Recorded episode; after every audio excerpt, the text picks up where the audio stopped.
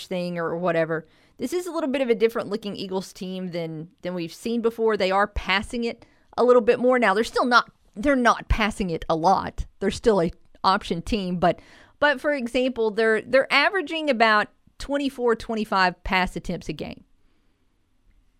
Shai Werts had one game in his career where he threw for 25 or more passes.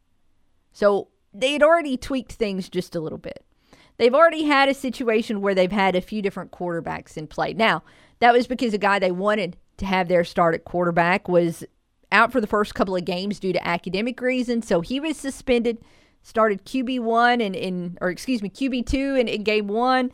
Uh, next game, they had that quarterback get injured, so everything just kind of turned into a mess. But they've had the, the guy back that they want there for the last two games, but it still hasn't necessarily been pretty. In terms of their defense, you know, obviously they, they've been giving up a decent amount of points with the exception of last week against the Raging Cajuns, which was their, their best defensive outing, and then they still gave up 28, so four touchdowns. But but there is one thing I noticed in looking through their stats that that kind of blows my mind this year.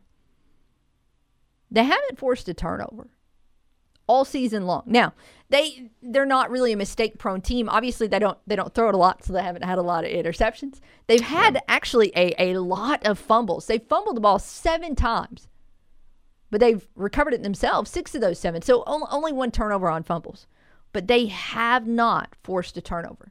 And that kind of blows my mind. For all of the issues with the Arkansas State defense, of which we're all very aware, that is something that's a category where A State's been okay at. They forced eight this year. That ranks them tied for 15th in the country.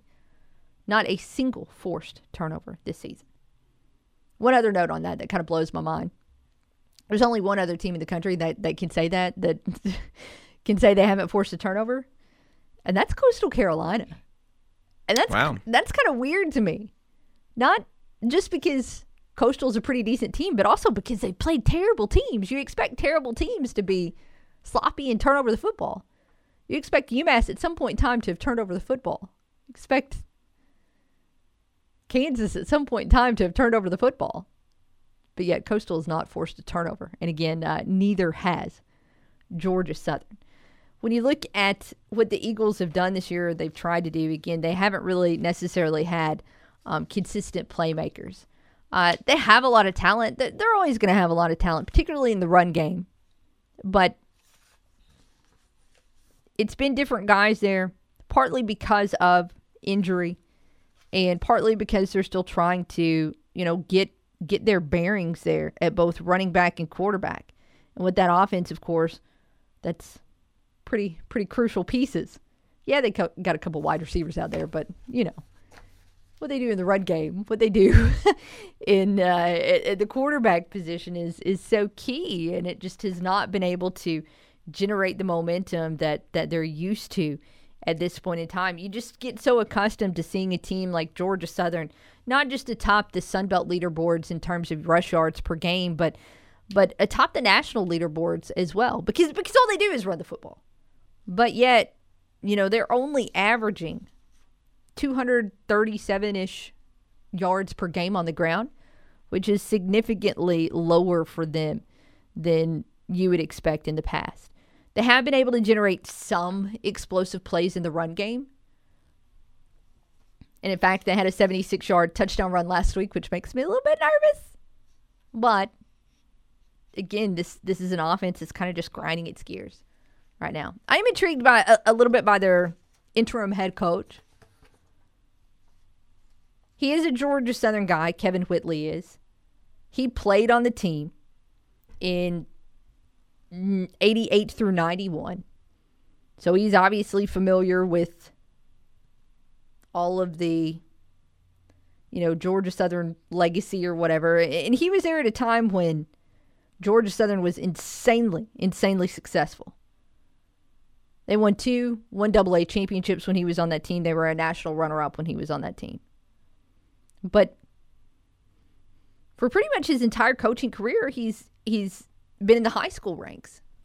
And not only been in the high school ranks, been successful at the high school ranks, been the head coach at the high school ranks, but decided in 2019 to, for the first time in a 20 year coaching career, to take his talents to college. So in 2019, he became Georgia Southern's cornerbacks coach, served in that role in 2020 as well. And this week he's the head coach. Interesting trajectory there. We don't see guys who go from high school to college at the D1 level be successful at all. It, it has not been a good recipe for success. But he does have, you know, that two season buffer there. he is a guy who is familiar with that program, having played there. But kind of an interesting choice. I, I would have been interested to know some of the other options that they had on that staff. But maybe they just felt like Whitley was a guy due to the fact that he does at least have head coaching experience. No, it's not at the college level, but he's been the the HC before. He knows what it's like to manage a staff, to manage the various and assorted responsibilities of game week.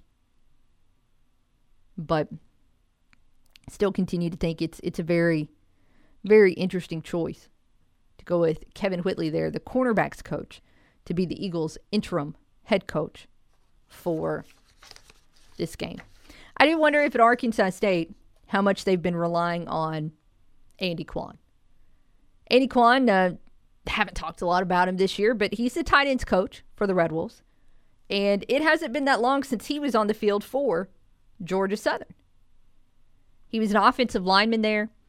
And in fact, I think, I'm, I'm pretty sure Kwan's last year as a player was the A State comeback game at Centennial Bank Stadium, where, of course, the Red Wolves had started 0 4 in 2016, looked like it was about to be 0 5. And the next thing you know, Justice Hansen makes the scramble. Then Omar Bayless is in the end zone. And then A State goes on a, a stretch of, what, 7 and 1, I think, to wind up the year and, and wrap up conference play.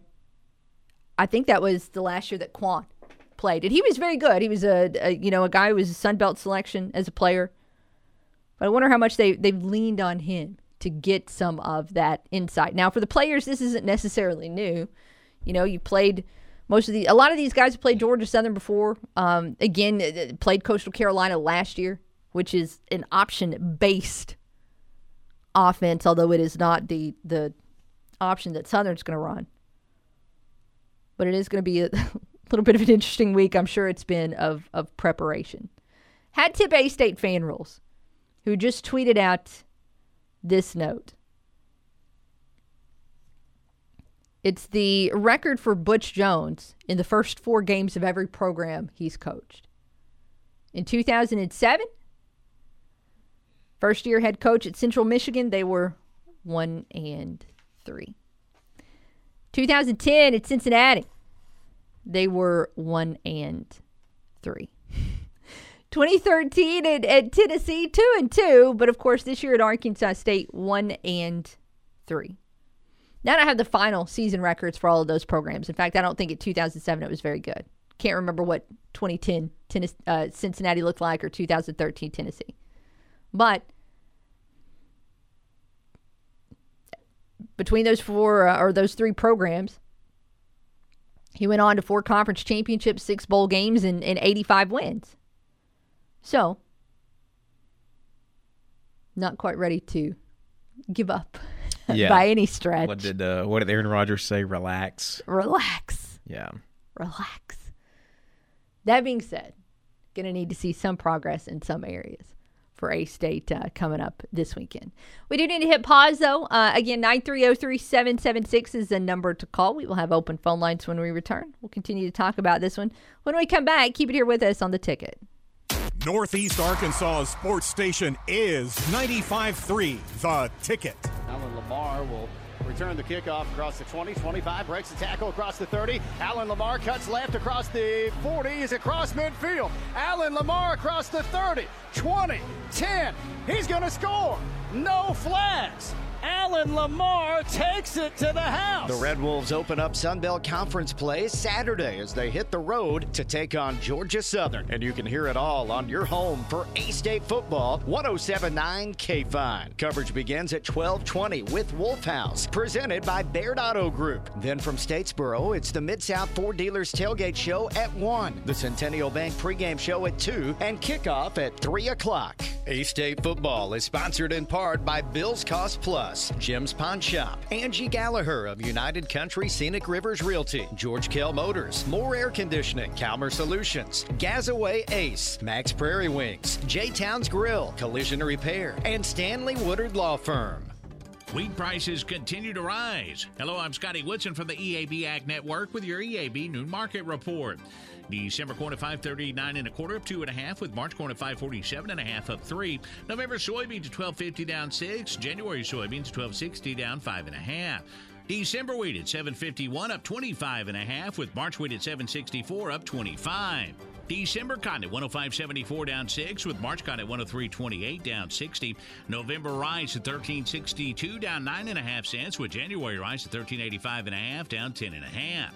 Moving on to livestock now. October live cattle at 120.67 and a half up 10 with December live cattle at 125.45 down 27 and a half.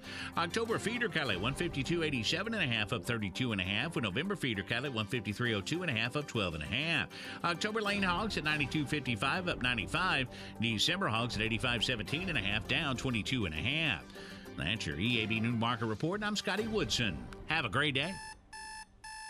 This isn't what gets a cotton grower up. What gets a cotton grower up isn't made of plastic covered electronics. It's made of heart, determination, the calling that doesn't need a buzzer.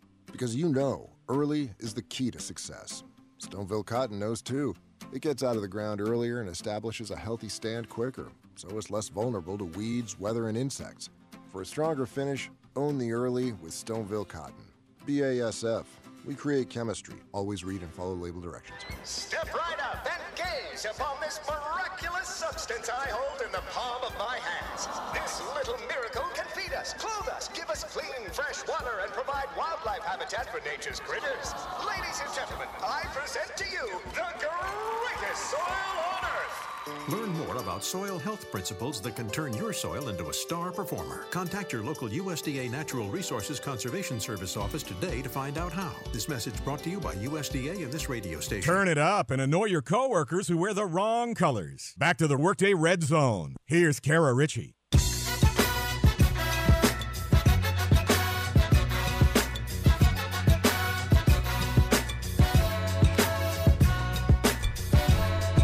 All right, welcome back to the Workday Red Zone. Kara and Cade with you 9303 776 is the number to call. What's going to happen Saturday for A State at Georgia Southern? Most of you on Twitter taking the Red Wolves. Although uh, Eagles cre- creeping up in the poll somewhat. You can vote online, vote with us on the phones. So we mentioned before the break, uh, looked at Butch Jones' first four games in every program that he's coached. In 2007 at Central Michigan, he started one and three. And in those three games, his team gave up an average of 43 points per game through the first four. What happened in the fifth game? They won. They won handedly. Only allowed 10 points to NIU, went on and got bowl eligible. So Butch Jones is trying to to repeat that because he's one and three in 2021 at Arkansas State. His team is allowing an average of 42 points per game as opposed to 43. And they're going on the road for, for a winnable game against Georgia Southern. So that's the goal. You know why I think A State can win this week? And this is the dumbest reason ever. I'm going to share it anyways. Because it's the first road game of the season without the white helmets. if you missed, um, I'm only, I'm not sure if I'm kidding or not, actually, to be honest with you. If you missed uh, yesterday's fashion report from Arkansas State football, of course, they released the uniforms, and it's going to be the Red Wolves wearing, uh, I think, the, the black pants, the white top, obviously, since they're the road team, and the black helmet with the Red Wolf sticker. The previous two weeks on the road, Arkansas State had on the white lid. Fun fact A State has not won wearing the white helmet since October the 26th of 2019. Should burn them. maybe not. Two years. Two years, maybe not. But but look, if you want a stupid stat for for tomorrow's game and why A State should win, it's because they're wearing black helmets instead of white helmets. There you go. There's your there's your stupid info. Looking ahead to this one. Why not? I like dumb reasons. So 9303776 is the number to call. I was a huge fan of the white helmets when they came out. A State had success in them for a little bit, but uh, an additional fun. Maybe they're cursed. The very first game where the white helmets, I think, made their debut was against UCA in 2016. It's not a good start. Oh, I didn't realize that was the first game. I'm pretty sure that was the first time that A State wore those helmets. Might have to do just a little bit more research. I, I could very easily be lying to everybody, but I think that's it. And obviously, if that's the case, they should have just been put back in the boxes and sent immediately back to the manufacturer right then and there. Although that would have cost us all the awesome stormtrooper looks over the year years. But uh, Yeah, it was uh it was uh white helmets with the red wolf head, red jerseys, red pants. That UCA game. Well, let's get depressed. on uh, on the bright side, again, A State not wearing those, not wearing the white helmets tonight. Uh, we'll look more at this game coming up later. We'll have our five questions that we think uh, will decide it between these two teams. But I want to mention uh, switch gears briefly for a moment to to A State hoops. Went to Boots and Ballers last night, and I love that. One, it's kind of fun to just go in and be a fan from time to time. But two, big big hat tip to Alicia Balado who runs pretty much all of that and just tells Mike Balado when and where to show up. But that event, the first year of it, you know, there's been years where there's been a, a, Grand Slam banquet, years where there's been a football banquet. Those have happened for, for a long, long time. But it wasn't until, you know, five seasons ago that they decided to do something for, for basketball. Or heck, it might have only been four seasons ago. And that event has grown and grown. It's gotten better and better and bigger and, and more entertaining. I had a pretty good time last night. The players, uh, obviously excited to be there. The boots contest, always fun. And you kind of get to, to see everybody, get to know the entire coaching staff. Had a dance off. Mike Scutero won. he was the only one dancing, by the way, but he won. They blindfolded everybody and then took everybody else's blindfolds off and let him continue to be out there dancing by himself. So that was pretty entertaining. But again, uh, tip to Alicia Balado for for getting that all together. It really is a cool event, and uh, you should make plans to be there for the next one and, and go ahead and grab up your season tickets. I continue to have ex- high expectations for this A State men's basketball team this season. I think you should have high expectations for the team this season. I think high expectations are fair. When you turn when you return more of your production than probably any team other than say maybe 4 or 5 out of the 353 in the country. You should have sky high expectations. When you return the best player in the Sun Belt Conference, you should have sky high expectations. When you turn a, a guy like Marquis Eaton, who is going to be super senior this year, it's fair to have those expectations. When you add in a piece like Desi Sills, I think it's fair to have those expectations. And I think those expectations should be should be clearly stated from the fan base, from the coaches, from the players from the beginning of the season. I'm not necessarily saying this is a Sun Belt tournament championship or bust because it's man, it's so much of it is just getting right at the hot time, right, getting hot at the right time. But there has to be significant significant improvement in the win loss column in both non conference play and regular season play, in conference play coming up this season for A State. I, I think that will happen. I do think that will happen. But I think it's uh, I think those expectations should be stated for everybody right off the jump because I expect them to hit uh, some of those high expectations this year. But uh, fun stuff last night, no doubt about it. I'll tell you what, we've got a lot to get into in terms of some Sunbelt talk and also an update on conference realignment today. Some news with that. Now, it's not breaking, exciting news. It's kind of no news, but it is news worth mentioning. So we'll do that when we come back. Keep it here with us on the Workday Red Zone. We're the station that loves bat flips, transition threes, and end zone dances. One, two, three. It's Northeast Arkansas sports station, 95.3 The Ticket. I'm Dan Patrick, and this is Above the Noise. There's one of two ways you can look at last night's Jags Bengals outcome. You could talk about Cincinnati quarterback Joe Burrow's poise and what a great job the Bengals did to come from behind and win. Or you could focus on how the Jags have blown second half leads two weeks in a row and how Urban Meyer looks miserable. It's a pretty safe bet the Jags losing and Urban Meyer being miserable will be the juicier subject. Jacksonville looks so good in the first half, but the Jags can't put together 60 minutes of consistent football. Now they're 0 4. Meyer is left searching for answers. Rookie quarterback Trevor Lawrence looked a little bit better last night, and there are positive signs. The question is will Urban Meyer have the patience to keep losing? And by the way, oh, Joe Burrow was poised, and the Bengals did play well in the second half. They're now 3 and 1 and gaining confidence. They've been where Jacksonville is before, but now Cincinnati is the franchise that seems to be headed in the right direction. I'm Dan Patrick, and this is Above the Noise. Hey, Dan Patrick here. You've heard me talking about Get Upside on the show, the free app that pays you up to 25 cents cash back for every gallon of gas you buy. I've got a special offer for my listeners. Right now, when you use the promo code football, you'll receive a bonus 25 cents per gallon on your first fill up. That's up to 50 cents per gallon cash back. So do the math. Let's say you have an SUV or a truck, standard 20 gallon tank, promo code football, that earns you $10.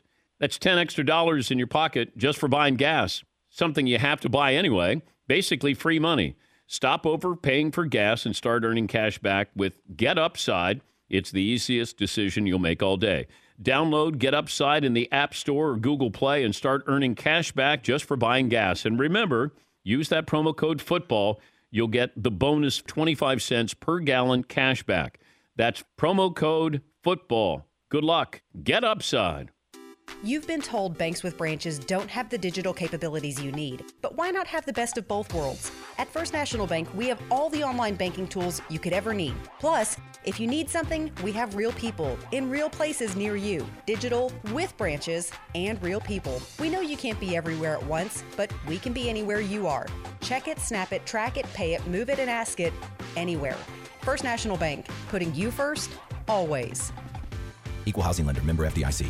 Football season is in full swing, and your friends at the ticket are talking about all the teams you care about high school, Red Wolves, Razorbacks. We've got you covered with all your favorite shows, including The Front Row with Budrow, RWRC Radio, The Workday Red Zone with Kara Richey, The Setup, and The Drive with Brad Bobo. And the ticket is Northeast Arkansas's home to the Dallas Cowboys. So if you want football, we're here for you on 1041 KBRI, KNEA AM 970, 95.3, and 96.9 The Ticket. Um, hello?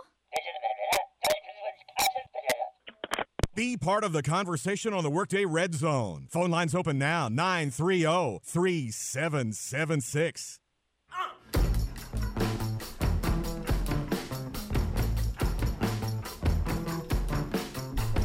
right, welcome back.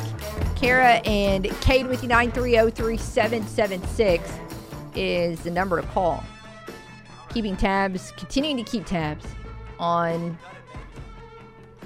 conference realignments or over the past week, I guess, lack thereof. Because the reports coming out this week are that, well, nothing's happened. Nothing's happening. We saw earlier in the week that San Diego, San Diego State and Boise State would be staying put in the Mountain West. Well, that wasn't necessarily that surprising because one, those teams hadn't really been rumored to be on the move. Two, it, it seems like those are programs that are going to hope and wait for the Big 12 or the Pac 12 to continue to expand more. So, okay, no, no big surprise there. But the past couple of weeks, the teams that were rumored to be moving to the AC were going to be Air Force and Colorado State. That was it. Those were the teams that the AAC was targeting. Yeah, it might be a little bit of geographically weird, but whatever. They get $7 million from the TV contract, they can afford an airplane. Well, not so fast. Pete Thamel today reporting that those schools are staying put as well. Quote, they had been heavily courted and considered by the AAC along with Boise State and San Diego State. All four schools will, will remain in the Mountain West, end quote. We'll come back to that in just a moment. But of course, now Mike Aresco is out doing damage control as the commissioner of the, you know, Power Six. He had to put out a quote today saying the American Athletic Conference has not offered membership to any institution. Our process for considering potential members remains deliberate, strategic, and focused on the continued proven, proven success of their conference. I saw another report somewhere, and I apologize I don't have this comment up, but that you know one of the reasons that it was a no go for Air Force and Colorado State is because they had some significant pushback from people there at, at high levels, and of course that means money and not administration. So they wanted to continue to stay there in the Mountain West, thought it was a better fit. And so now I, I'm starting to wonder about a lot of questions. Because look, you if you have the invite right now and things are going to stay the same in terms of money, you go. You go. Because they would have made another three and a half million dollars a year in, in TV money. That cancels out some of your travel costs.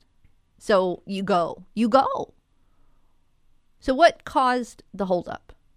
Because, again, yes, it sounds like there were people, high money in, involved there. Both programs are like, we don't want to do this. But you can reason with those donors if you believe you'll have more money coming in. So, now, does this mean that people are looking at this AAC contract and thinking, all right, well, this is not going to continue to pan out? They're not going to continue to get $7 million per school they're not going to be able to continue to get more money from the college football playoff committee.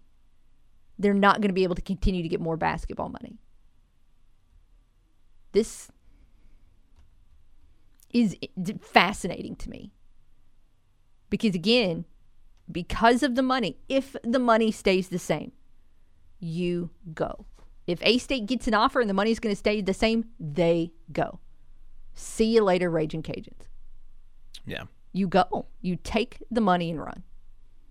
So it leads me to believe that, again, schools think that the money is not going to be what it was in the past. I, I do find it interesting now that everybody. All right, so the, the first round of schools said no, so now everybody's just throwing names into the mix to see what sticks. I saw, I don't know who it was, a national writer for college football that was like, these teams need to go pursue markets. It was really hard not to respond and be like, "No, idiot! That's what Conference USA did." And they're the they're, they're bad. They're the worst conference to be in right now. I mean, the MAC doesn't have any money, but at least they're close. They have a nice geographical footprint. Conference USA has nothing going for it right now. They pursued markets, and it was a horrible strategy. It's going to be fascinating what continues to happen here. Uh, do you want to pass along some bright breaking baseball news? We'll dive more into the Cardinals coming up in the second hour of the program. But uh, Derrick Goold, who of course covers the team for the Post Dispatch, has for a long time one of my favorite writers, is reporting that Adam Wainwright and the Cardinals have agreed on a deal for his return in 2022. Sources close to the team have told the Post Dispatch. I wonder if Adam Wainwright just sent out a text. He's like, "Yo, I'm coming back. Going to put off the gardening for one more." Day. I mean, that was to be expected with Molina announcing he was coming back. That was kind of to be expected. It was, but you never you never know. Yeah. Until, you know, you start seeing reports like this come out. Because he has said, look, I'm just he's obviously still capable. But you figure with a guy like that, you know, he wants to go out on his on his own terms, but he's also talked about the fact that uh, you know, he wants to spend more time with his family. He has four or five daughters.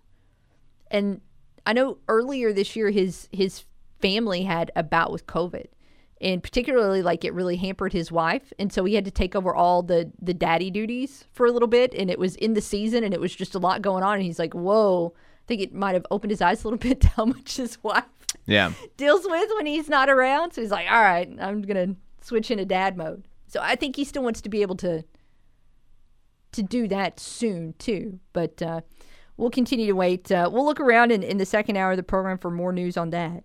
But 2022, Adam Wainwright back with the Birds. Switching gears here back to college football. I wanted to talk about the Sun Belt slate for just a moment before we wrap up our number one. Kind of interesting, kind of not. Which last week's Sun Belt slate didn't look that interesting, and it was still full of a couple of surprises uh, with just the fact that you, when you consider just ULM getting that win, when you consider how badly Texas State lost to, to Eastern Michigan, I, I don't I don't think I don't think we're in store for anything like that this week. I definitely don't think we're in store for another ULM upset. They face Coastal Carolina this week, and although I'm still the jury's still out a little bit for me on how good Coastal Carolina is because they ain't played nobody. Yeah. I know they're better than ULM, and I know they're better than ULM by a lot. To give you a little bit more of a clarification on just how weak Coastal Carolina's schedule is, this is the third different team this week that they've, the third different team this season that they've been favored in the game by more than 34 points. You're talking about three different games where they've been expected to be five touchdowns better than their opponent. Those are huge, huge spreads. They were also favored by almost four touchdowns against Kansas. Only two touchdowns at Buffalo. So again, they might they might get to the stretch of the schedule where it's A State and App State and and face plant a little bit. But I have no idea because they, they haven't played anybody any good yet. They're going to win this week. They're going to win by a lot. It is 34 and a half. I don't know. I'd probably, I don't know if I would take them to cover. ULM just, I mean, they did show signs of life last week in getting a, a gutsy win over Troy, but they're not winning that game. Speaking of Troy, little surprised that they're only a six and a half point underdog against South Carolina. I guess I just didn't realize how bad South Carolina was. Yeah, I don't like that spread at all. I think South Carolina easily covers that. Like I I don't understand that spread at all. I really so. don't. I, I don't either. I find that find that one really intriguing. I feel again, I feel like that should be about about twice that, honestly. Troy is is not good. They are they're 2 and 2 this season, but you don't lose it ULM if you are any good, to be blunt. You just don't lose that game. And Chip Lindsey's on the hot seat. Some of the other action from around the league. If Georgia State hadn't gotten pummeled by Army at the beginning of the season, I might be pretty intrigued by their game at home against App State. But I still think App State is a, a lot better of a team. I don't know if they'll cover the 10 points but I kind of lean towards thinking they will. And we'll be interested in that one. Elsewhere, you know, the Cajuns head to South Alabama on the list of 26 undefeated teams that are out there this season. Even though it's only week five, even though they've only played three games, had a bye week last week. I mean, look, nobody expected South Alabama to be on that list, but yet they are. And I don't feel like the Cajuns haven't impressed me a ton at this point in time. Are they still better than South Alabama? Yes. But I feel like uh, just a lot of these teams in, in the Sun Belt, the jury's still out on a little bit. Which I mean, I guess it makes sense. We're heading into week five. We've just got a yeah, third. We're, we're a week week We- in, week or two into conference play, really. we we're still getting to know a lot about these teams, and that'll continue to develop over the next couple of weeks as these teams get some conference games under their belt. But uh, but that's it. Texas State off this week. Troy at, at South Carolina. Everything an in conference matchup everywhere else. 930-3776 is the number to call. We do have time to take a, a quick round of picks before the music hits to take us into the one o'clock hour. Uh, but uh, as long as you're willing to talk quickly, we can take a phone call here. If not, uh, we'll talk to you in the second hour of the program. Looking here on uh, continuing back to the realignment news for a little bit as we're just throwing everything at you this segment. The Mountain West has put out a statement on realignment. So they, they have circled the wagons. Brett McMurphy tweeting out a statement from the Mountain West Board of Directors. Quote, the trailblazing Western institutions of higher education in the Mountain West Conference are proud of our academic excellence, the strength of our athletics programs, and the splendor of our campuses. And today we are announcing our collective commitment to membership in the Mountain West. There's three more paragraphs, but I just really like how dramatic that one is. The trailblazing Western institutions, the splendor of our campuses. Uh, let me read through this word salad and, and see what else it says here. Um, close collaboration will continue as we identify the best path forward for the Mountain West.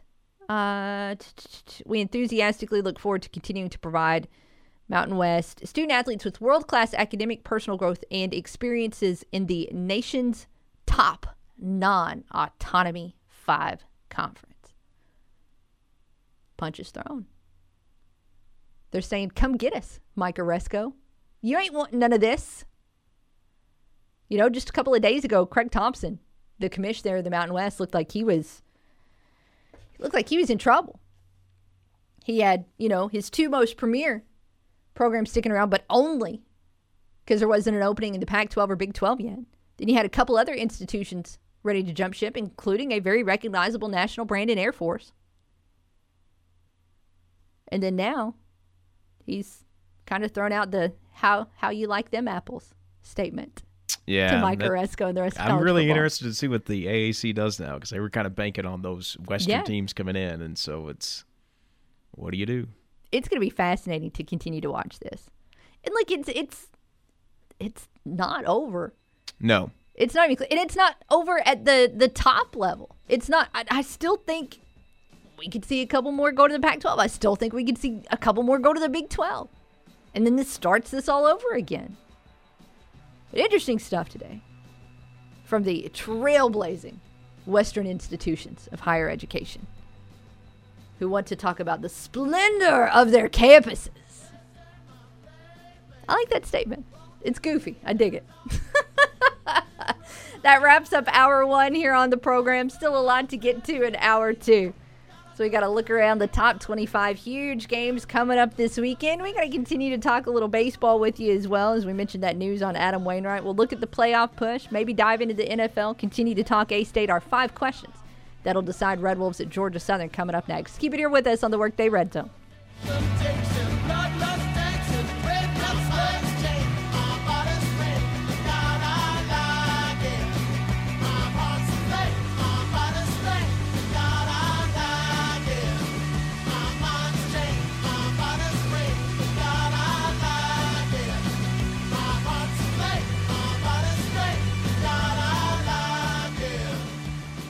This is Will Oswald with your Friday Ticket Sports update from KNEA, brought to you by Plaza Tire Service. A big weekend of Arkansas State sports begins this evening at First National Bank Arena with the Red Wolves volleyball team being the first to play on the brand new floor at First National Bank Arena. They'll host South Alabama this evening, Troy tomorrow evening. Both matches start at 6 o'clock.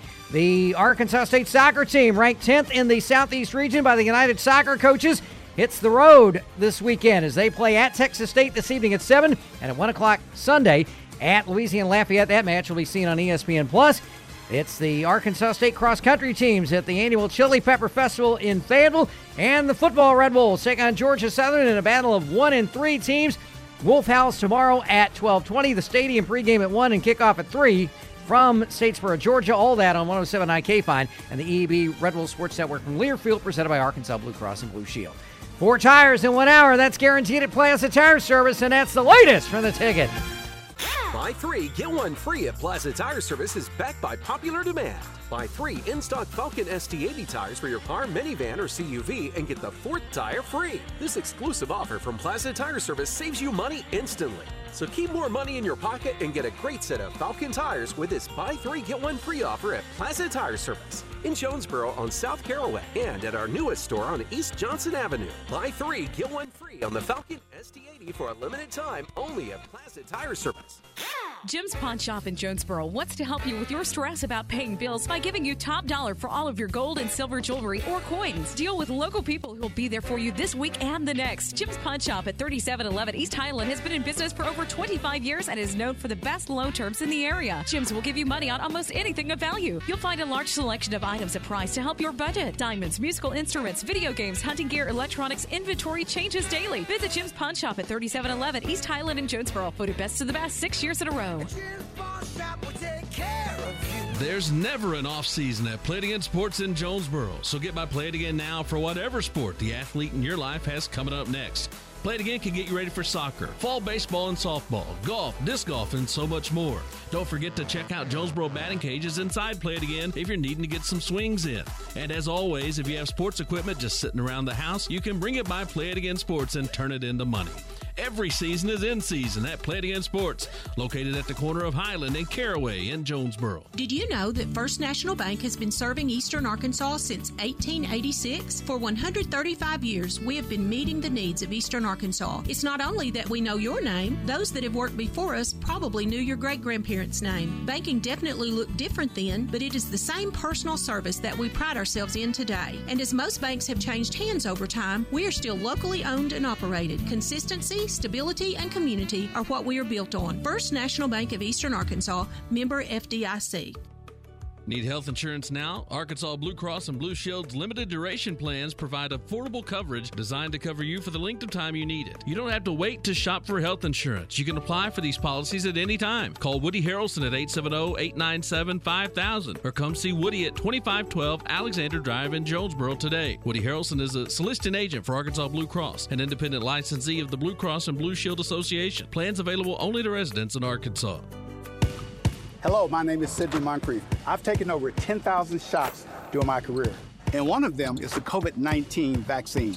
It's safe, it's effective, and it will allow us to return back to normal. Let's vaccinate Arkansas so we can all get back in the game. It's the easiest shot you will ever take. Save lives. Get your vaccination. Learn more at healthy.arkansas.gov. This message brought to you by the Arkansas Department of Health. You're listening to KNEA Jonesboro and KBRI Clarendon. The Ticket. Halftime's over, and we're getting back to work. Hour two of the Workday Red Zone begins now. Here's Kara Richey.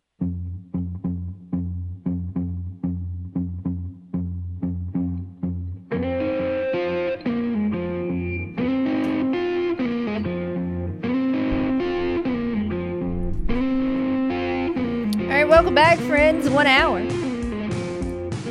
until it's all over for the week here on the Workday Red Zone. Thanks for hanging out with us, killing time on your Friday with us. We got CavenaughCars.com question, we got picks, we got a lot of college football to talk about. Uh, let's start with the CavenaughCars.com question asking you what has become our standard game day eve question. How do you see tomorrow's game shaking out for A State at Georgia Southern? 63% of you right now taking the Red Wolves to win.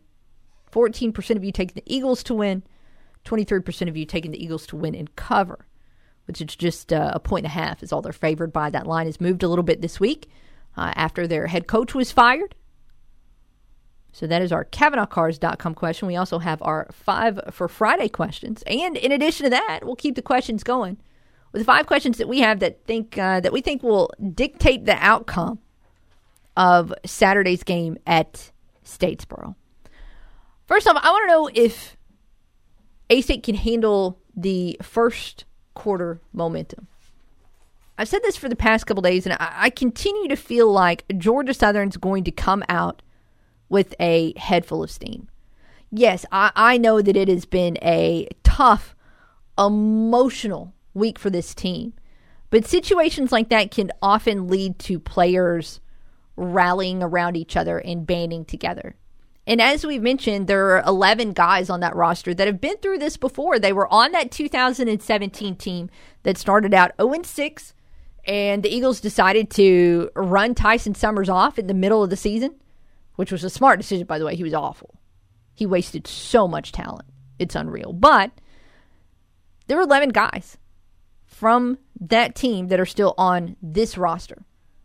Several of those players are starters. They are seniors, they are elder statesmen, they are they are team leaders, and they're going to be able to guide some of these youngins through a week like this. That's why I feel like they're going to come out so charged up. They have a chance to kind of reset their season. There's still a lot that they could play for, obviously, throughout the course of the year. So I again feel like they're going to be coming out and, and looking focused. However, you know that pregame high It's only going to stick around for what, 10 minutes or so. And Arkansas State has to be careful not to give the Eagles any more opportunities to grow that momentum. So A State's going to need to just weather that storm and just play soundly through the first quarter. Last week was the first week where we saw A State not kind of lay an egg in the first quarter. They led after one last week in Tulsa. It was 14 to 7. They had a good start there, sparked by some special teams play. So they need to be able to repeat that this week in, in Statesboro. Our second question is going to be on this list until we see some kind of positive response. Just pencil this one in for our question that's going to decide the game every game from here on out. Can A State limit the explosive plays?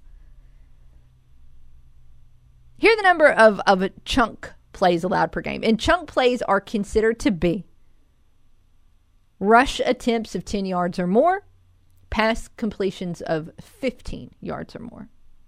So there are only six against UCA. One on the ground, five through the air. Okay, six. Eh, FCS team, okay. But then there were 15 against Memphis.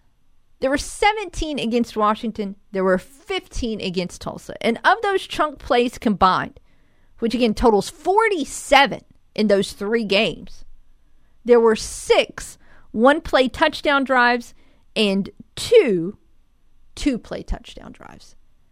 So you have just these backbreaking explosive plays after backbreaking explosive plays. And then you finally force a three and out.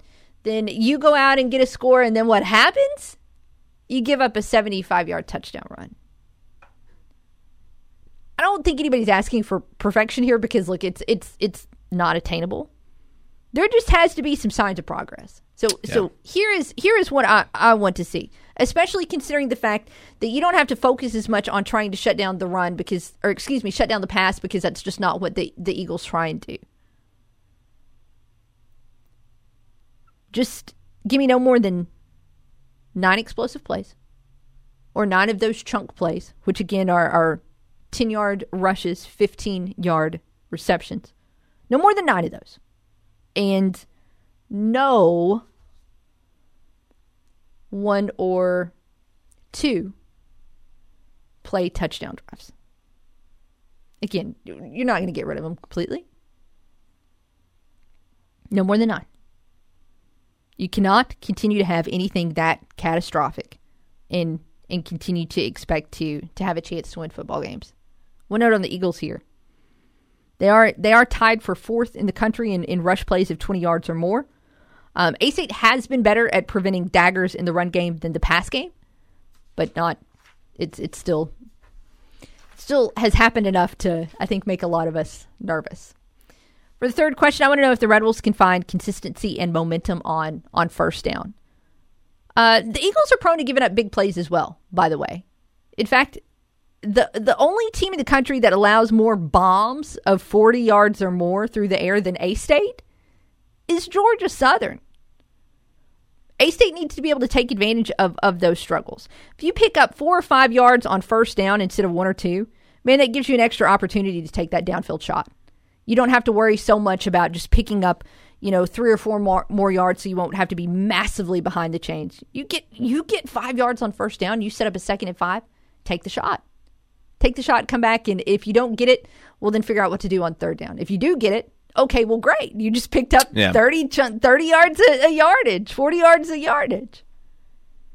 The Eagles are not good here, and A State needs to be able to ma- maximize that.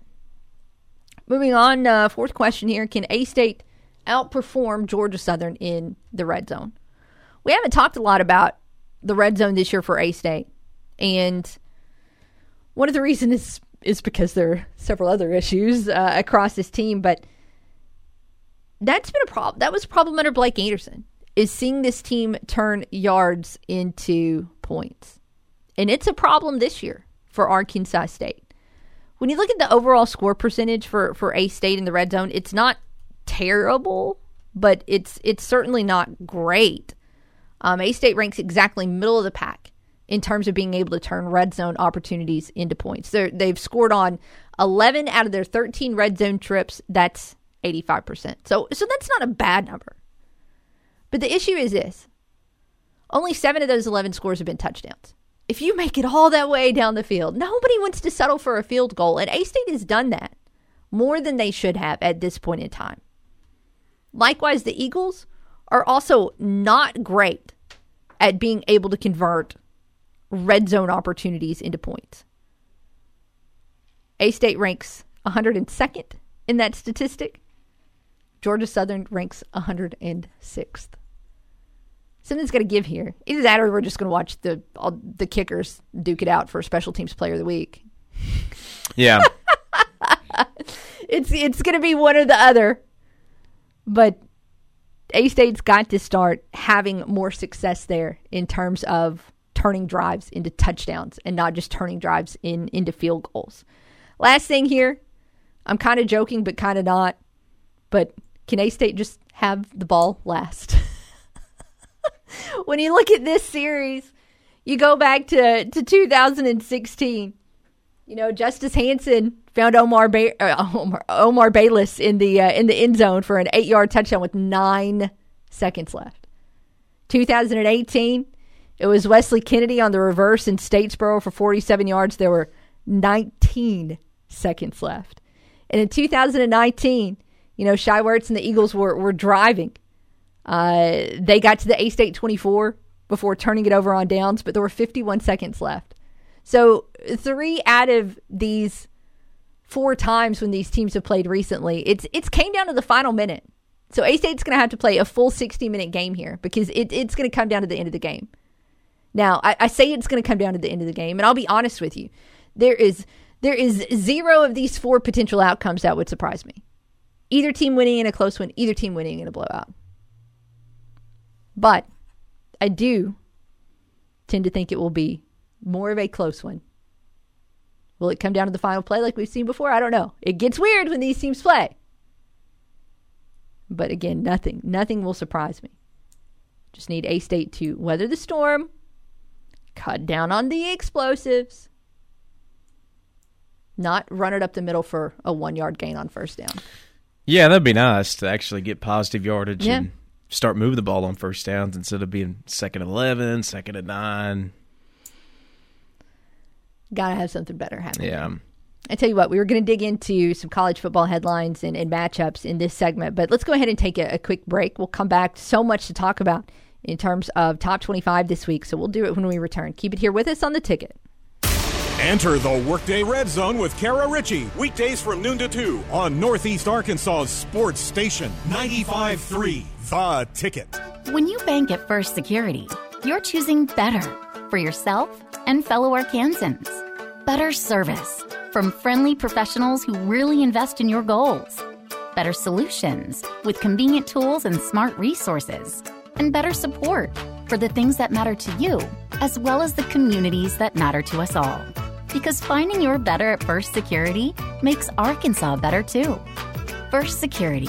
Bank better. Member FDIC. Domino's Pizza is hiring. Work in a fun, fast paced environment with Domino's. Do you have solid math skills, sound judgment, and the ability to multitask? You want to be the boss? Domino's Pizza is needing an assistant manager. Domino's is also hiring for delivery drivers with fun and flexible hours and a great schedule that'll fit what you're looking for. And take home cash every night. Domino's needs customer service representatives too. Apply now at jobs.domino's.com. That's jobs.domino's.com. Domino's Pizza is an equal opportunity employer. Hi, this is Angie Gallagher at United Country Scenic Rivers Realty. If you are looking for investment property, I have several great opportunities. We have a 20 unit mini storage operation listed in Randolph County for only 75,000. I also have six fixer upper rent houses in Pocahontas, all for the low price of 206,000. And finally, how about a newer 2,400 square foot commercial building with overhead doors and a nice apartment that is perfect for various types of automotive businesses? Call me for more information at 870 219 5159 and check them out on my website at UnitedCountryOzarks.com. At JT White Hardware and Lumber, trust the name the pros trust is more than a slogan. It's the peace of mind that comes with walking into a local business and seeing faces you recognize and people that recognize you. And it's the promise that they're going to help you get your project, no matter how large or small, done as quickly as possible at the best price. It doesn't matter if you need a new rake or a new roof. Come see why JT White is the name found on most local job sites. JT White Hardware and Lumber, located at Harrisburg and Parker Roads near I 555 in Jonesboro.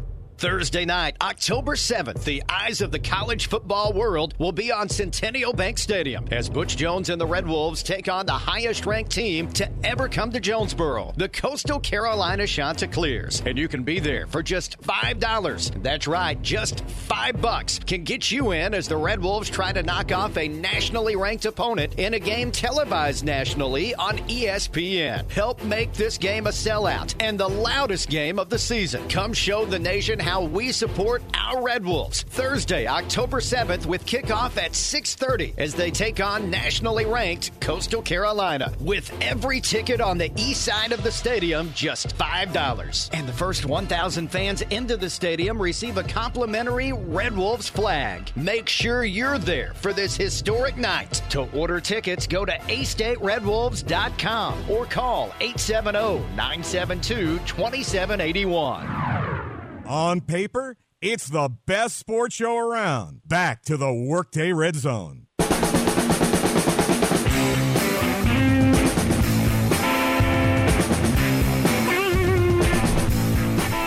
Welcome back to the Workday Red Zone. Kara and Cade hanging out 9303776 should be a fun weekend of football. Coming up tonight, of course, we've got the full slate around the EAB family of stations.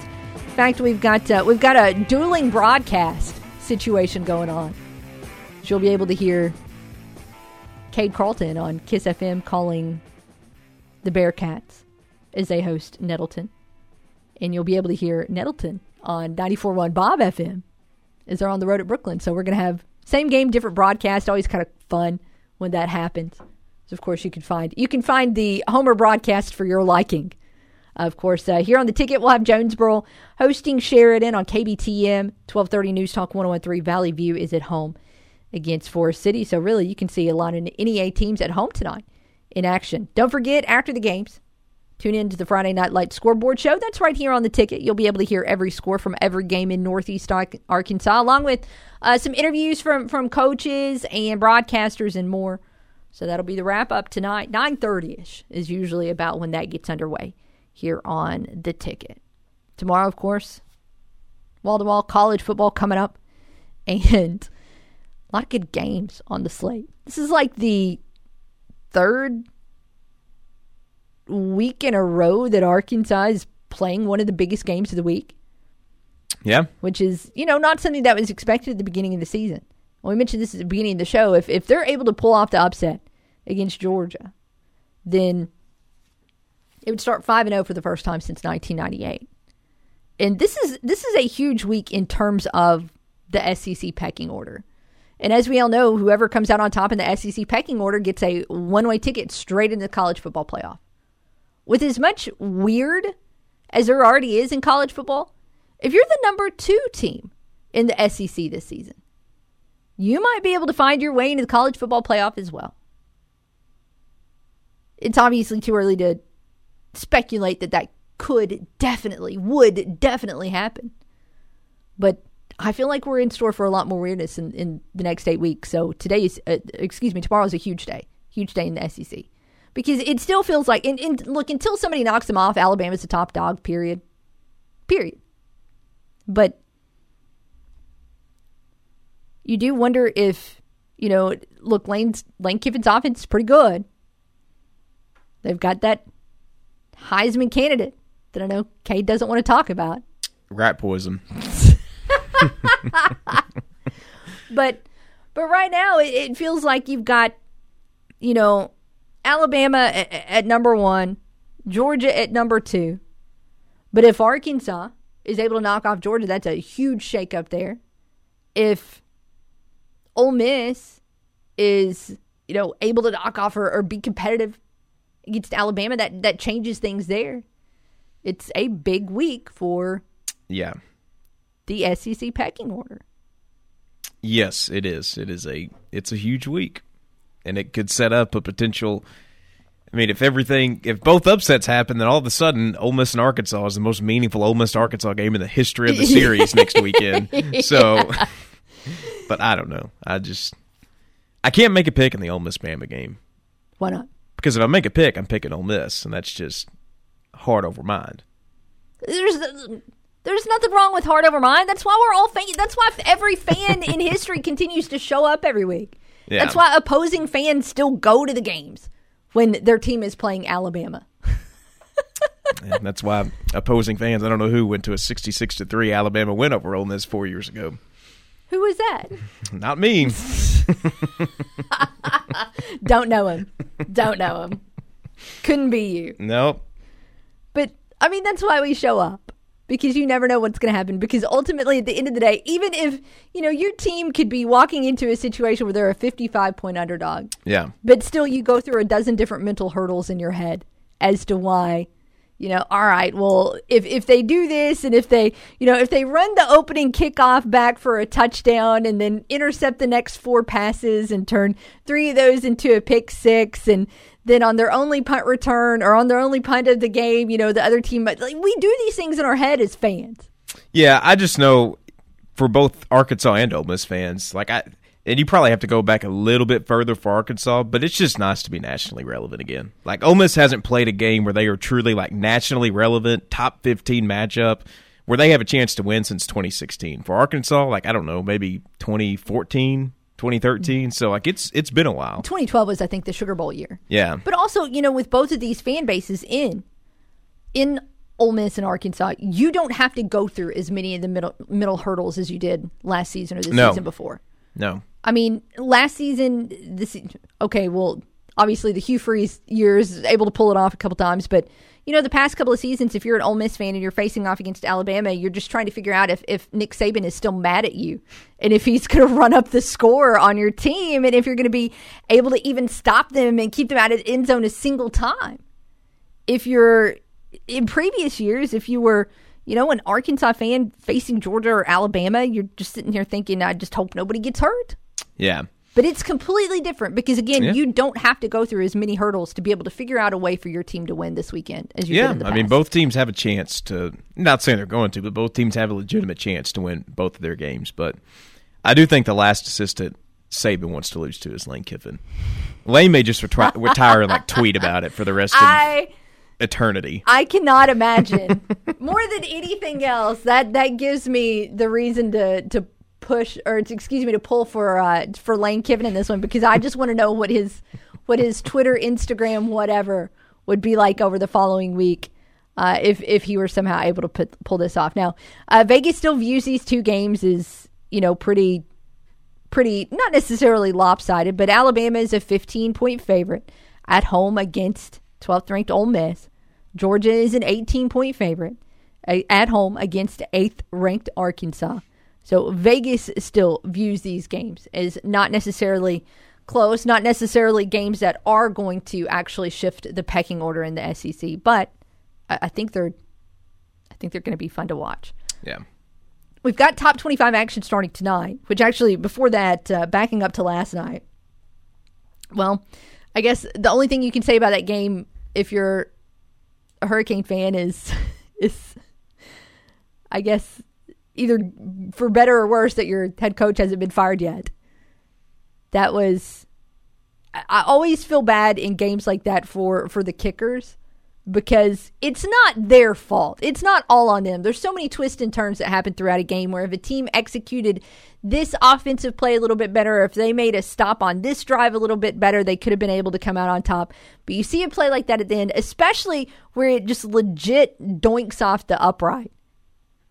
And you just you just sit there and shake your head and say, "College kickers, man." I mean, I'm pretty sure the kid slipped too. Like the way he like, Yeah. I don't know, like if he slipped before he touched the ball or what the deal was, but it was a very awkward kind of landing after he kicked it. I, I feel like we should give more points if you hit the upright. Like if you hit if you hit either one of the uprights, it should be four points. If you hit the crossbar, give them five points. Just add a degree of difficulty. Okay, that's dumb. Anyways, top 25 games coming up tonight. Uh, Iowa's at Maryland, which Maryland is a surprise 4 0 team. And then uh, if you want to watch some Blake ball, Utah State hosting 13th ranked BYU on the CBS Sports Network.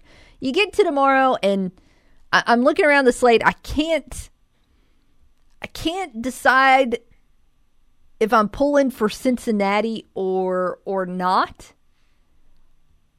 They're on the road against ninth ranked Notre Dame. They are a two point favorite in a game that's going to kick off at at 1:30 on NBC.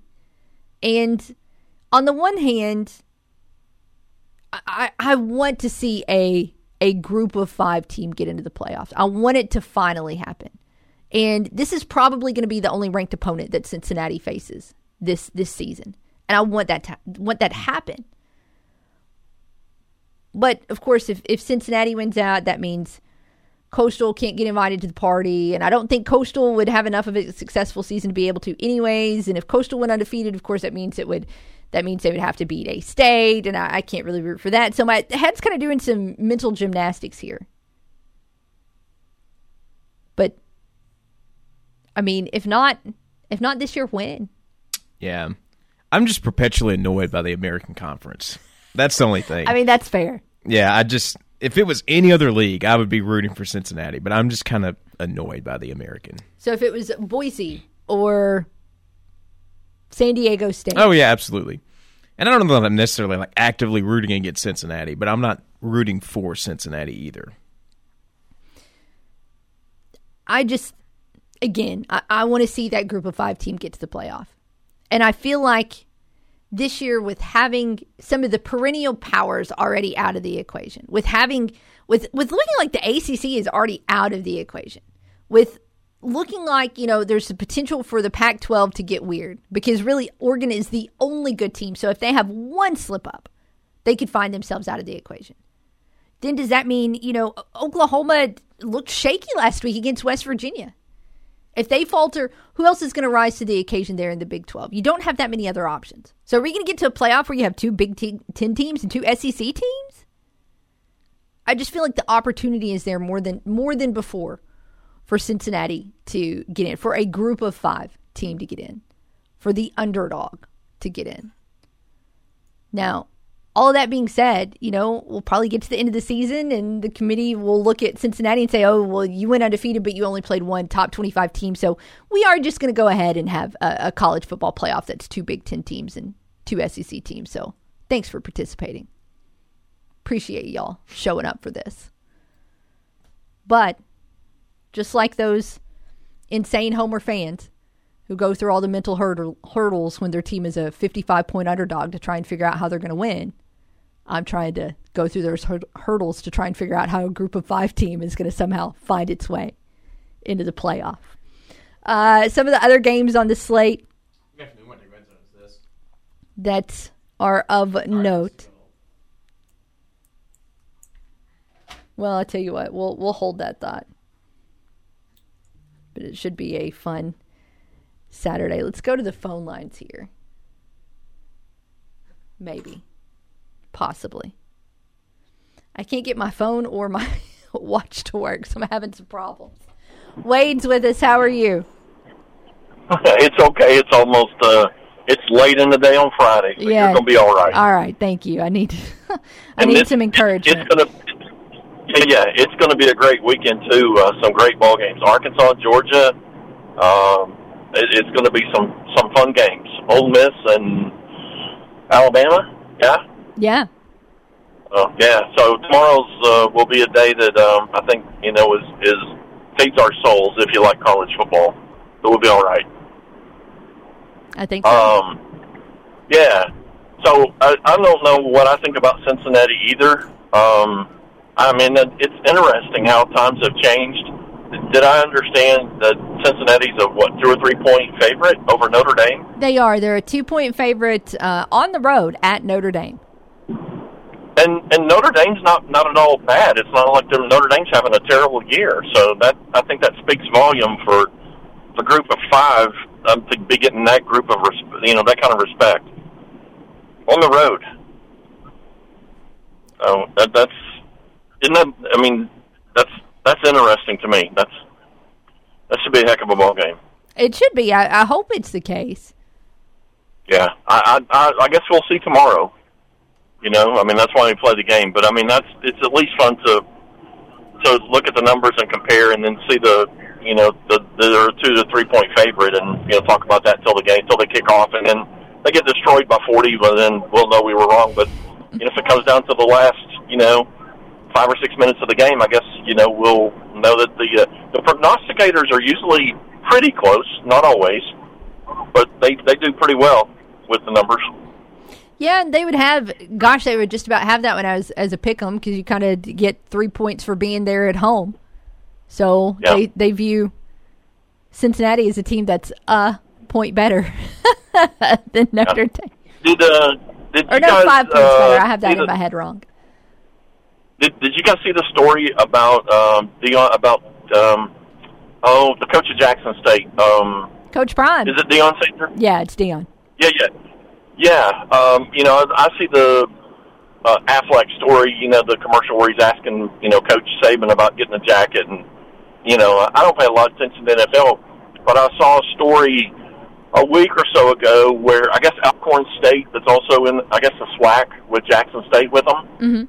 and um, I guess the the news was getting out that Alcorn State had players that weren't going to be able to uh, practice because they were short trainers and they just don't have the athletic budget. And Deion Sanders took his checkbook out and said, "I will pay for trainers for a rival school to have trainers," which I just think is the coolest.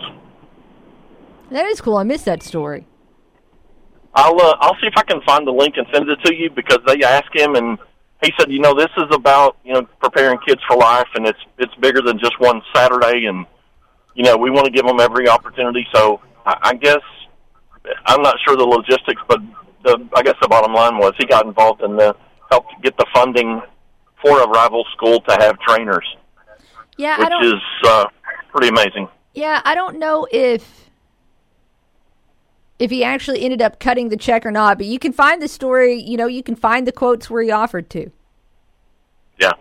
So anyway, I mean, the logistics of it, I guess, is you know that's another story. But the fact that he that he had that in his heart and he felt, I thought was that that raises my respect for him and um, to a whole new level because that's ultimately what it's about. It's about these young guys having an opportunity to go and compete on the field, get an education, and advance in life. Yeah. So hey, you can have I done my fix with you this week? No, May you, I do them? you have not. And uh, let's dive into them. These are all A State at Georgia Southern. Over or under 65 and a half points scored? I think it'll be over. Over or under 275 and a half rushing yards for Georgia Southern? Oh, I hope it's under. Will either team score a defensive or special teams touchdown? Yes. How many total passing touchdowns will be scored in the game? Four. Which team records more tackles for loss? Arkansas State. I know that's really going out on a limb. Uh, tiebreaker total yards of offense for the Red Wolves. Uh, I'm just going to hope that they have it together. They have uh, 482 yards of offense All right. and a win. All right, we got it. Awesome. Thank you uh, for your the venue and for what you do. Everybody have a great weekend. Go Red Wolves. Thanks, Wade. Appreciate it. We'll see you.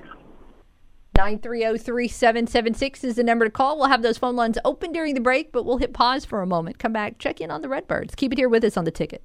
We're the station that always has our howl on. Northeast Arkansas Sports Station, 95.3. The Ticket. Punt is away. Backpedaling to receive it is Johnny Lang at the 39 of A State. Breaks a tackle across the 40, 45, 50. Breaks another tackle across the 40.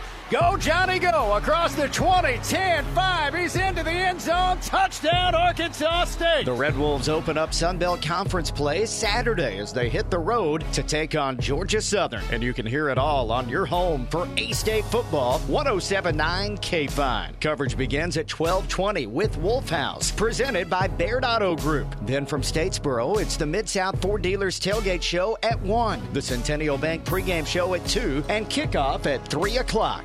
A State football is sponsored in part by Central Baptist Church, 1812 Pizza, First Financial Mortgage, Tedder Equipment, Blue Cross Blue Shield agent Woody Harrelson, The Old Country Store, Purcell Tire and Service Center, Glen Sane Motors, Tommy's Express Car Wash, Farmers and Merchants Bank, and NEA Baptist. Where are we going? I thought you wanted to get some stuff for the party. We're going to the old country store off the Cache River in Sedgwick, just 10 miles from Jonesboro. Yeah, but we need something besides beer and wine, don't we? The old country store has all spirits now. I'm taking you to see all your favorite men. Oh, you mean Jack, Jim, Jose, and Johnny. Yep. You know, Jose's my favorite. Keep your clothes on this time. The proceeding was recorded by poorly paid voice actors. The Old Country Store and Spirits, 16067 Highway 63 East in Sedgwick, just 10 miles from Dan Avenue. The Old Country Store. Lensmasters in downtown Jonesboro is your one hour eyewear center. That's right, get your glasses in just one hour. Just bring your prescription in, and our trained eyewear specialist will style you with the perfect glasses for you. Selection isn't a problem at Lensmasters. We have the largest eyewear showroom with the top brands. Come see us today and let our trained stylists and licensed opticians help you with the style perfect for you. Our on site lab makes your prescription lenses in just one hour. Lensmasters, 320 South Church Street, downtown Jonesboro. I've been a farmer all my life, and I know how important it is that we never miss a season. So let's vaccinate Arkansas to stop COVID 19. It's safe, effective, and rigorously tested. Do it for yourself, for your family, and for Arkansas. This is our best shot to get to the other side of the pandemic. Save lives. Get your vaccination. Learn more at healthy.arkansas.gov. This message brought to you by the Arkansas Department of Health. Hey, it's Brad Bobo. If you haven't joined us for the drive, you're missing sports talk done a different way. We shine the spotlight on local people making sports news, especially our high school coaches and athletes. We also cover sports stories from across the state and the nation. And of course, we bring you tons of Red Wolves coverage and talk with folks around the Sunbelt Conference. Come see why sports news breaks on the drive. Weekdays afternoons from 3 to 6 on Northeast Arkansas Sports Authority, 95.3 The Ticket, and AM 970 KNEA. Giving you 110% and taking it one show at a time. Here's Kara Richey.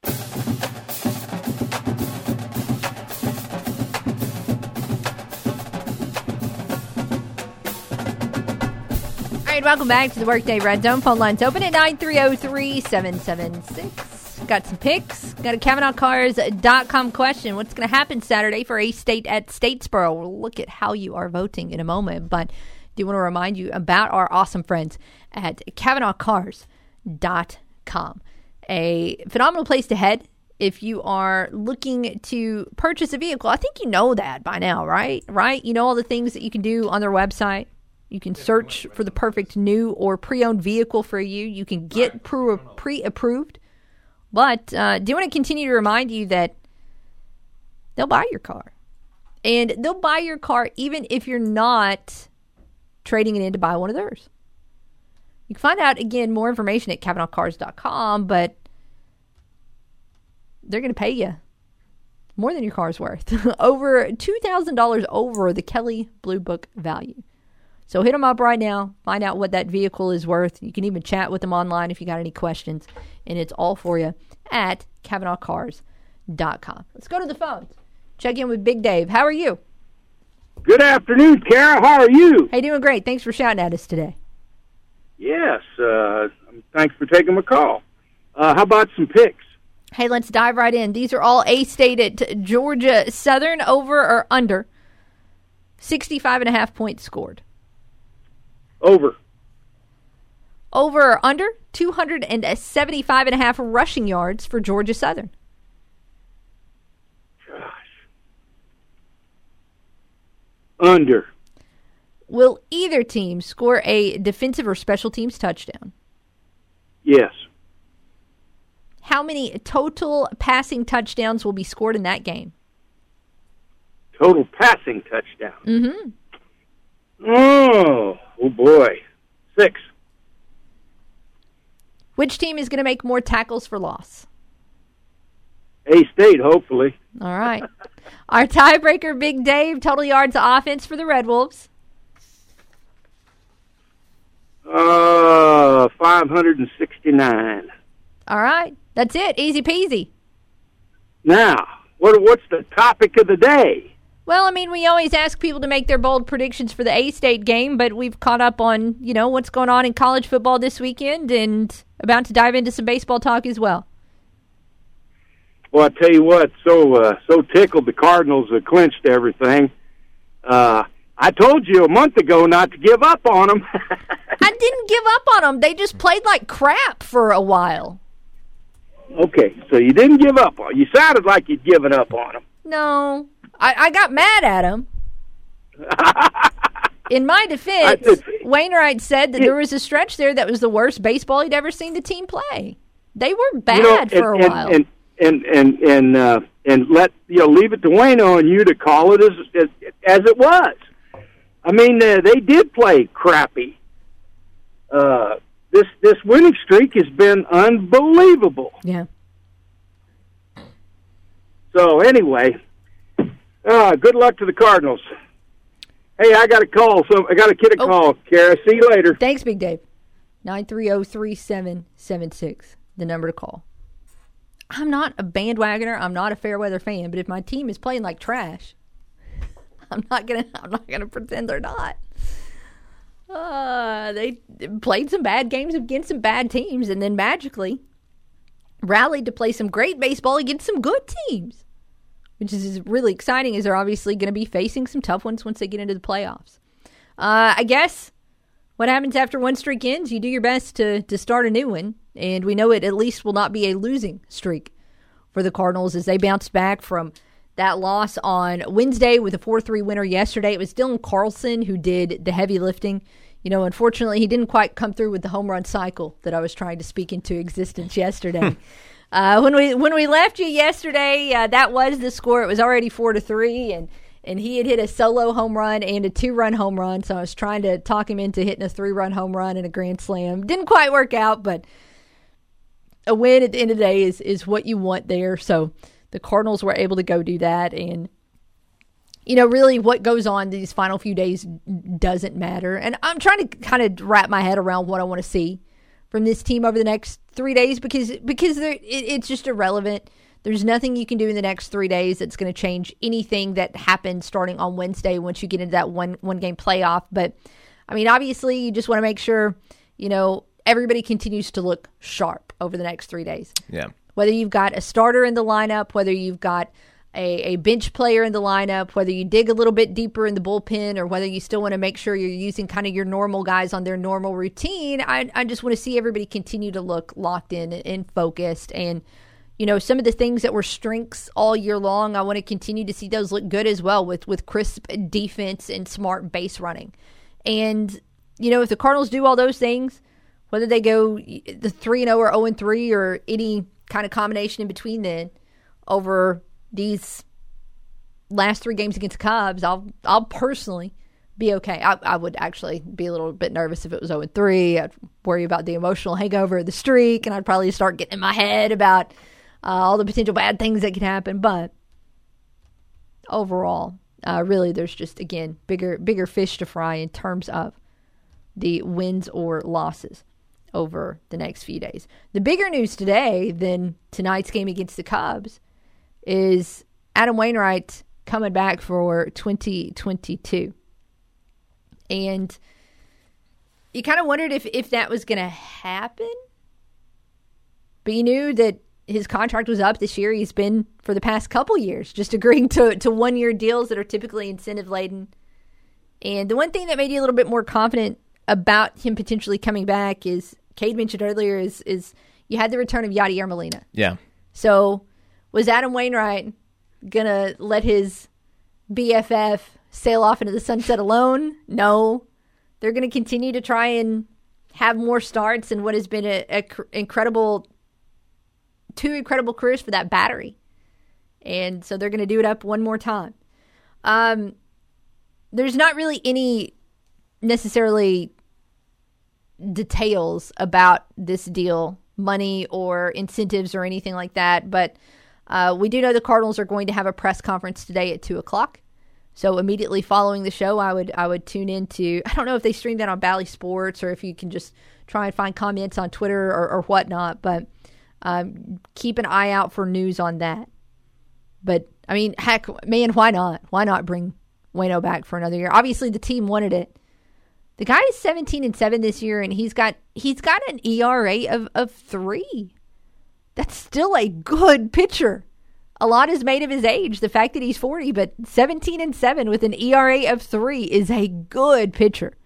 So to have him back one more time is is phenomenal. Of course, the Cardinals have already announced that he's going to be that guy who makes that wild card start. In terms of pure stuff, yeah, you'd love to have Flaherty out there. But Flaherty's not healthy. And if you send Flaherty out there, he's probably going to be on like a 40 pitch pitch count. And so you'd have to use one of your several of your best relievers to make it through that game and just be kind of a, a mess. But since he's the bulldog, the ace, the elder statement, statesman, whatever you want to call it, he's going to get the ball there. And uh, for that National League wildcard game on Wednesday. Location, opponent still to be determined, but it's looking like LA and LA for both of those. Although they, it, it's still, the West is not still 100% decided. And there's still some weird things that can happen in Major League Baseball overall. Yeah. But we have seen, you know, the Braves, they're they're officially going now. Astros, they're officially going now. So we're starting to see this picture get a little bit more clear. One thing I am personally pushing for, because again, I want chaos all the time as much as possible.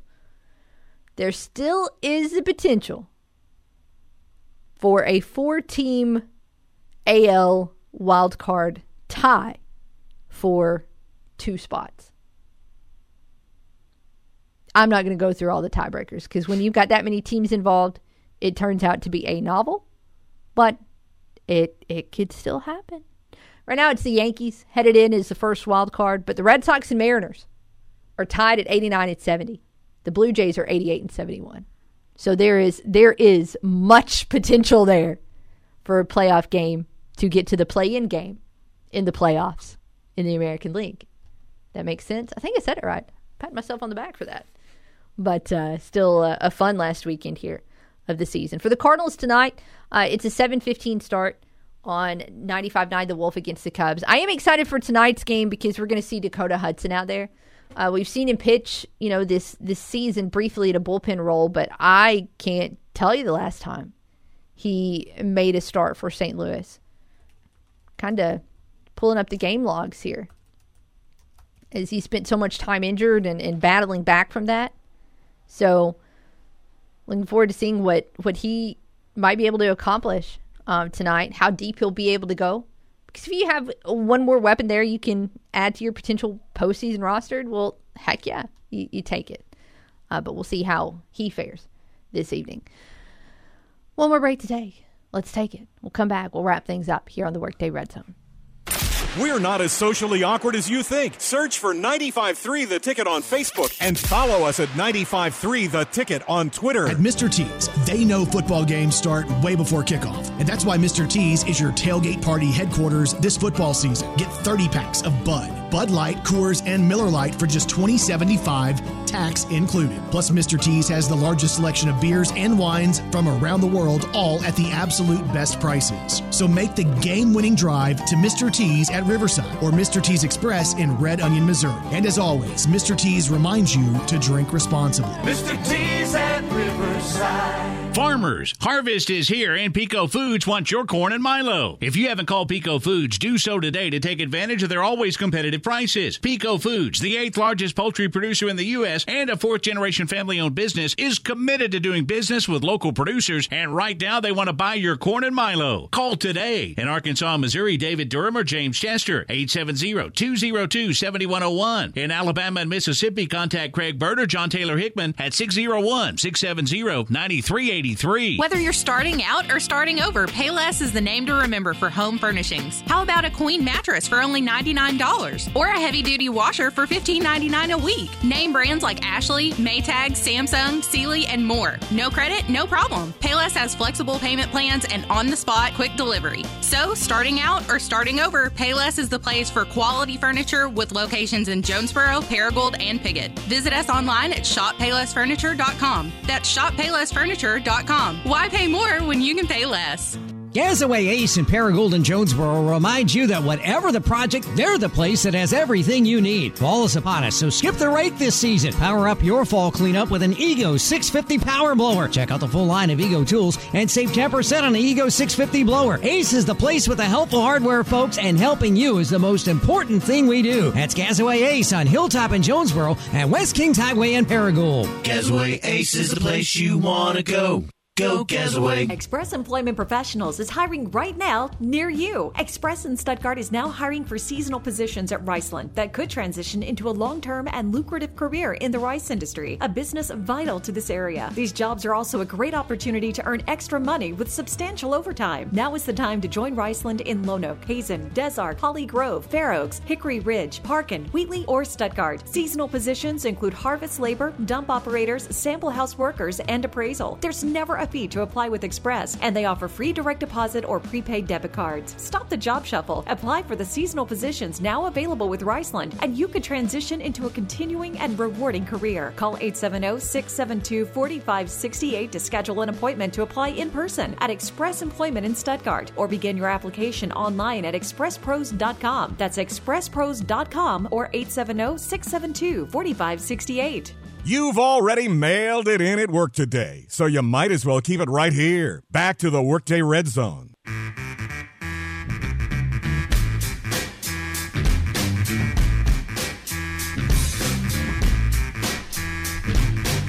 All right, we have hit the home stretch of the day of the week here on the Workday Red Zone. So, last call on the phones 930 3776 if you'd like to weigh in on the question of the day or on the picks. Of course, if you would rather do the picks online, I guess that's all right too. Facebook.com slash 953. The ticket is where you can find them. One last look at the poll question here asking you what's going to happen tomorrow for A State at Georgia Southern. 64% of you believe that the Red Wolves will win. 14% of you taking the Eagles to win, 22% taking the Eagles to win and cover the one and a half. So basically, like 14% of you are taking the Eagles to win by a point. 22% of you taking the Eagles to win by two or more points.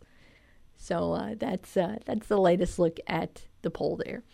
I mean, this is absolutely a winnable game for Arkansas State, but just make a couple less mistakes than we've seen in the previous games. The the Eagles are, even if they come out, you know, hair on fire, focused, locked in. At the end of the day, they're they're not a a great team. Arkansas State is is better than this team.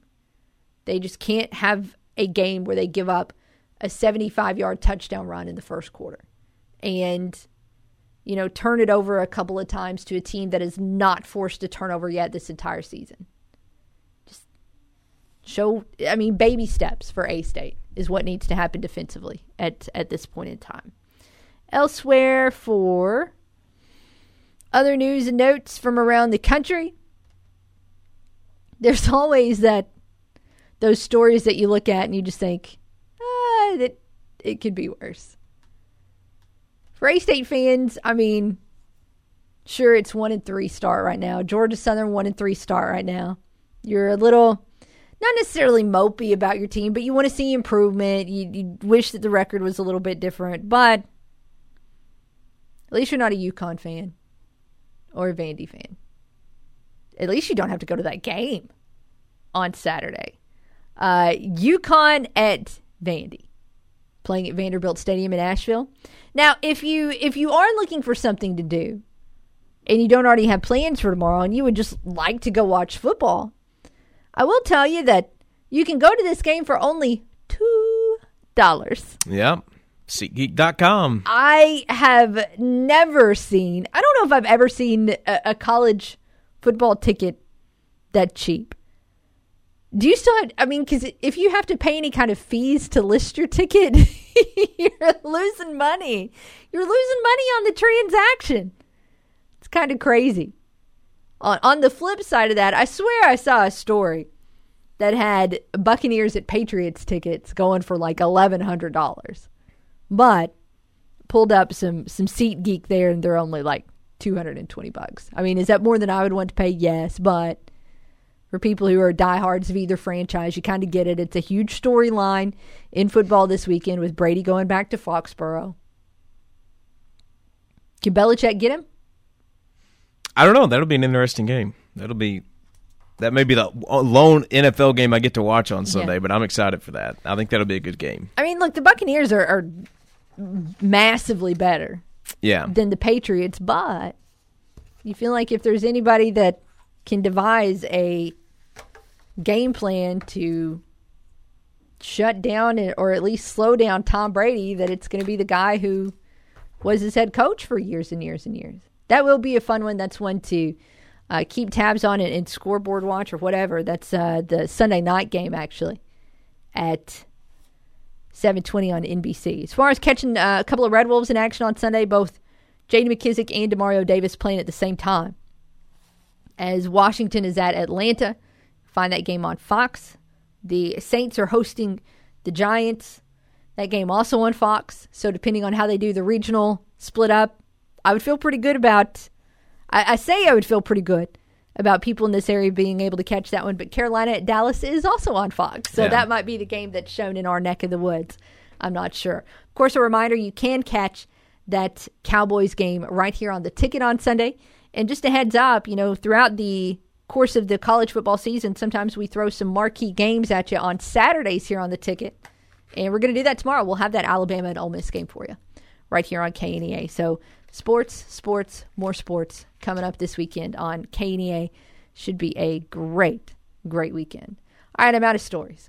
We got like a minute, minute and a half until the music hits. How long can we just have radio silence before it gets weird? The, the, I mean, the answer to that is not very long. It gets weird Yeah. really, really quickly. Yeah, where's yeah, uh, it's it's very weird. yeah, super weird. Yeah. Are we uh again? How much? How much time we got? Uh, like ten seconds. All right, I think we're gonna make it. Yeah. I think we're gonna survive another week here on the Workday Red Zone. I think. I hope. Man, ten seconds felt long there. Yeah. Sure did. I was counting my head, doing the one Mississippi, two Mississippi. Brutal. We made it though, some way, somehow. Made it uh, through the end of the show, made it through the end of the week. And uh, we appreciate all of you calling, texting, tweeting, all of that to help us get through it. Keep it here. The setup with Kate and Andrew is next. Drive is off today. It's a travel day, but on Monday, everybody should be back, including the front row at Budrow, with Budrow to start the day at 7. RWRC Radio with JC at 10, and then Cade and I will be back Monday at noon. For Cade, I'm Kara. Thanks for hanging out. Cannot wait to talk to you then. Have a great, great weekend.